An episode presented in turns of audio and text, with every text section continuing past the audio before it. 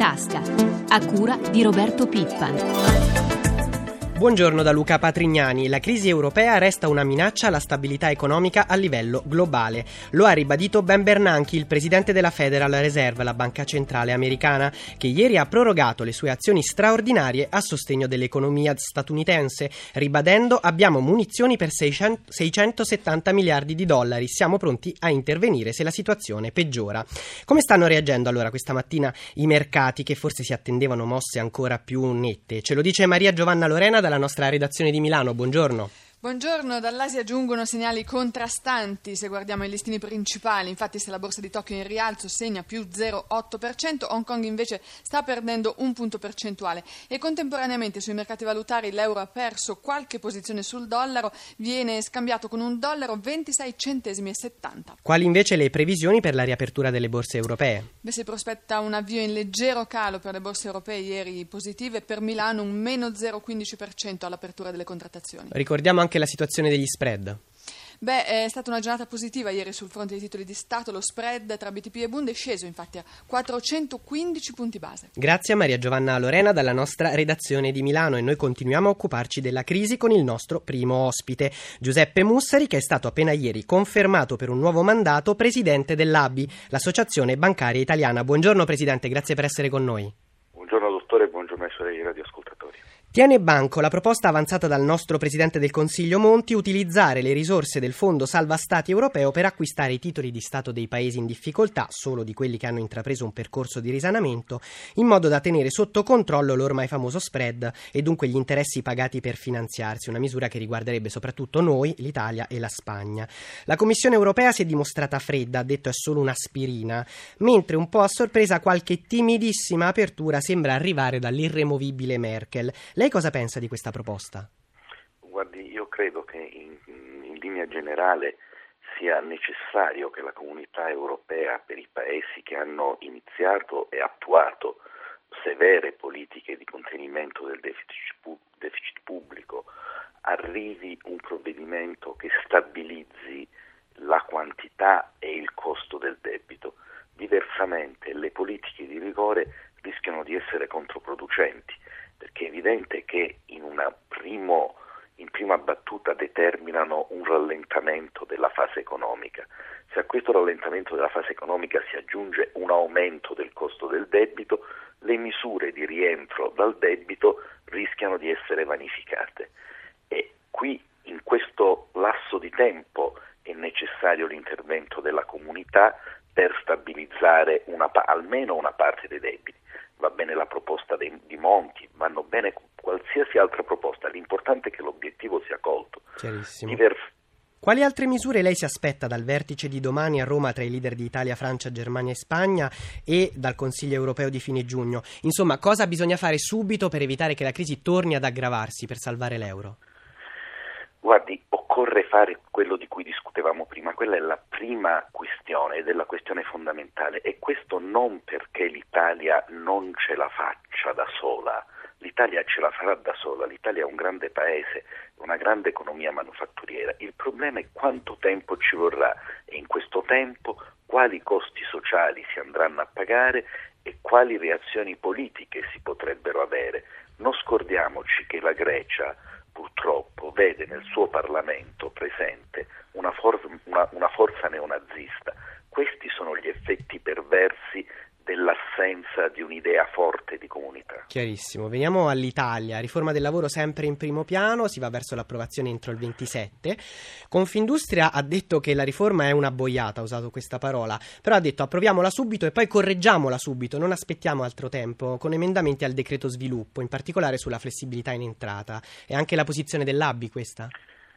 anche il ministro Fornero due giorni fa ha detto che la riforma può essere migliorata e tutto può essere migliorato e quindi anche la riforma del lavoro che presenta alcune contraddizioni, però viviamo una fase e un contesto in cui occorre essere un attimino più patriottici, cioè guardare sempre di più il bicchiere mezzo pieno e lavorare perché il bicchiere sia pieno fino all'orlo perché altrimenti la reazione dei mercati la valutazione di quello che l'Italia sta facendo e l'Italia sta facendo cose molto importanti, rischia di non essere congrua rispetto agli sforzi che stiamo ponendo in essere. Sicuramente la riforma deve essere migliorata, ma c'è tempo e modo di farlo e su questo, punto con Confindustria siamo totalmente d'accordo. Grazie mille allora al Presidente dell'Associazione Bancaria Italiana Giuseppe Mussari per essere stato con noi. Buona giornata. Grazie, buona giornata anche a lei. E noi continuiamo a occuparci di riforma del lavoro, lo facciamo con il prossimo ospite, il segretario generale aggiunto della CISL, Giorgio Santini. Buongiorno segretario. Buongiorno, buongiorno. Lo abbiamo sentito, correzioni subito, immediatamente alla riforma del lavoro, lo chiede Confindustria e anche l'accordo raggiunto fra governo e partiti di maggioranza, eh, co- correzioni su flessibilità in entrata e esodati. Vi preoccupa questo? Cioè si riapre tutta la discussione, si riapre l'equilibrio che secondo voi era stato raggiunto? No, no, non ci preoccupa, pensiamo che la riforma è bene che venga approvata perché a questo punto, dopo una lunga discussione, è bene metterla in pratica e mettendola in pratica si possono anche correggere gli aspetti diciamo, dove ci sono ancora dei problemi aperti, soprattutto questo tema degli ammortizzatori sociali e la questione anche di qualche miglioramento sulla flessibilità in entrata possono dare invece maggiore praticabilità alla riforma. Sugli esodati eh, non è nella riforma, però è bene che si risolva il più rapidamente possibile. Ecco, sugli esodati, ieri il ministro Fornero è entrata un po' più nel dettaglio, ha detto saranno tutelati quelli usciti dal lavoro per accordi sindacali firmati dopo il dicembre 2011 e quelli con almeno 62 anni di età. Per tutti gli altri si ipotizzano ora indennità di disoccupazione o incentivi al ricollocamento al lavoro. Questa soluzione vi soddisfa? Ci soddisfa intanto il finalmente il governo si è corretto dopo un errore grave, ci soddisfa che tutti gli accordi contrattuali, gli accordi fatti sugli esuberi, sulle crisi, le ristrutturazioni vengano adesso ricompresi dando una prospettiva finalmente di certezza ai lavoratori, va fatto subito un provvedimento.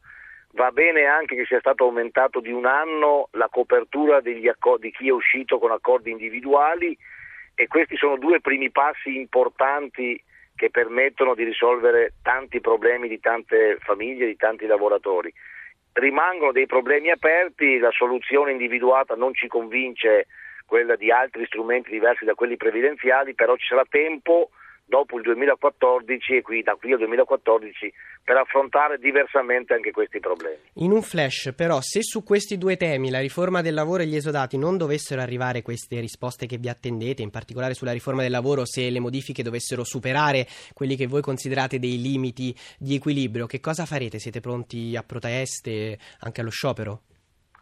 Ma noi abbiamo tenuto eh, una mobilitazione molto forte su questi temi, in particolare sulla vicenda eh, pesante degli esodati. Sulla riforma del lavoro crediamo di poter dire che ci sarà eh, l'equilibrio che c'è stato anche in questa fase di non fare correzioni che stravolgeranno la riforma.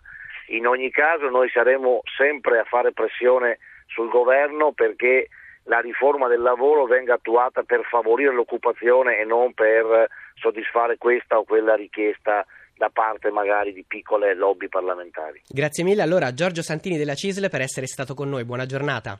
Grazie a voi. E noi su questi temi, in particolare sul caso Esodati, abbiamo sentito il parere di due esponenti politici di PD e PDL, entrambi ex ministri del lavoro, Tiziano Treu e Maurizio Sacconi. Partiamo proprio da Treu del PD al microfono di Marco Sabene. Io penso che abbiamo fatto un po' di chiarezza perché i numeri molto più alti che erano usciti dall'Inps non riguardavano tutti quelli meritevoli diciamo, di essere salvaguardati, riguardavano tutta la platea di quelli che erano stati licenziati anche anni prima oppure di quelli che avevano fatto la richiesta di prosecuzione volontaria. È chiaro che dentro questa grande platea il ministro dice cerchiamo di salvaguardare quelli che sono più vicini alla pensione e che quindi ragionevolmente quando si sono fatti un accordo di esodo avevano delle aspettative di poter andare in pensione con le vecchie regole. Quindi ha detto in sostanza tre anni, 2012, 2013, 2014, cerchiamo di salvare queste persone e ha dato i numeri delle varie categorie. Per tutti gli altri bisogna eh, trovare il modo di dare soluzioni diverse, perché non è che uno può continuare ad andare in pensione come era prima della, della riforma. Io credo che come in tutta Europa le aziende devono ripensare le loro politiche problematica del personale, non cacciare via la gente a 60 anni o anche prima, ma trovare modi part-time, orari diversi, posizioni più favorevoli, formazioni, in modo da permettergli di continuare il lavoro,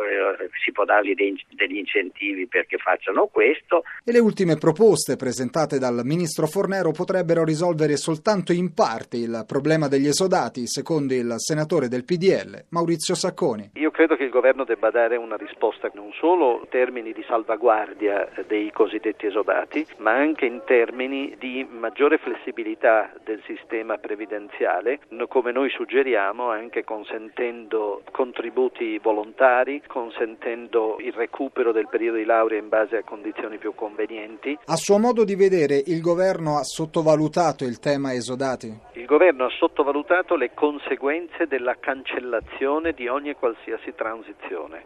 E lo abbiamo sentito, non ci sono solo gli esodati, cioè chi è uscito dal mercato del lavoro a seguito di accordi aziendali e di scivoli previdenziali verso la pensione. È infatti in generale in forte aumento il fenomeno della disoccupazione tra chi ha più di 40 anni, troppo giovani per la pensione e considerati troppo vecchi per un posto di lavoro.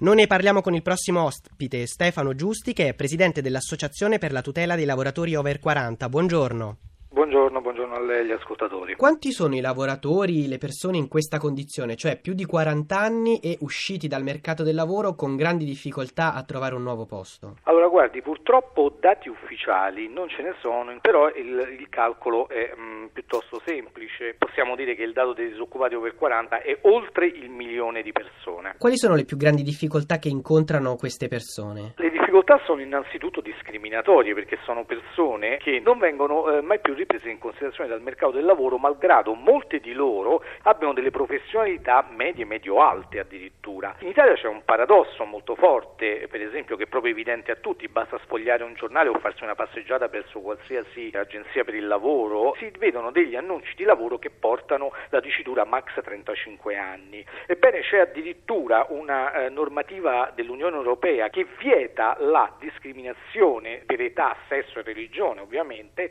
negli annunci di lavoro. Ebbene, in Italia tutto ciò si fa impunentemente perché ovviamente non c'è nessuno che poi fa rispettare questa normativa. Voi dite siamo una categoria dimenticata, non è stato previsto nulla per aiutarci neppure nella riforma del mercato del lavoro. Cosa chiedete al governo e alla politica? Ci sono due cose da fare immediatamente. Una è proprio pratica, bisogna estendere assolutamente gli ammortizzatori sociali. Il secondo punto ovviamente è quello di eh, fare una seria riforma del mercato del lavoro che elimini tutte quelle forme di pre precarietà continua che stanno attaccando oggi non solo i giovani, ma che oggi colpiscono soprattutto le persone over 40. Grazie mille allora a Stefano Giusti, presidente dell'Associazione per la tutela dei lavoratori over 40. Grazie per essere stato con noi, buona giornata. Grazie a voi, buongiorno a tutti gli ascoltatori. Ancora lavoro, lavoro anche come strumento di riscatto e reinserimento nella società. I detenuti lavoratori nel 91 erano in media il 40%, sono crollati, oggi sono poco più del 20% della popolazione carceraria che nel frattempo è raddoppiata. Un protocollo firmato dal Ministero della Giustizia e dal presidente dell'Anci Graziano Del Rio vuole invertire questa tendenza, dalla manutenzione alla pulizia delle strade e degli spazi verdi. L'intesa scommette sul recupero dei detenuti puntando a mobilitare fino a 2000 reclusi in lavori socialmente utili. Sentiamo cosa ha detto a questo proposito il ministro della giustizia Severino. Crediamo che i comuni da questo punto di vista ci possano molto aiutare perché il contatto tra il comune e il cittadino è un contatto estremamente diretto e quindi che consente di spiegare al cittadino quanto sia utile e importante sfondare il muro del pregiudizio, portare il detenuto verso la rieducazione dimostrando che un detenuto che lavora non sottrae lavoro agli altri perché fa spesso dei lavori che altri si rifiutano di fare e che non è un pericolo ambulante perché naturalmente viene preselezionato perché possa svolgere questo compito in maniera maniera da rasserenare tutta la comunità. E prima di chiudere una notizia su una vicenda che l'economia in tasca ha seguito fin dall'inizio, quella della riconversione della centrale elettrica di Porto Tolle. Una sentenza del Consiglio di Stato ha stabilito che l'Enel può riavviare l'iter autorizzativo ne parleremo anche nelle prossime puntate. La pagina economica si chiude qui, grazie a Francesca Librandi per l'assistenza al programma, da Luca Patrignani a tutti voi l'augurio di un'ottima giornata.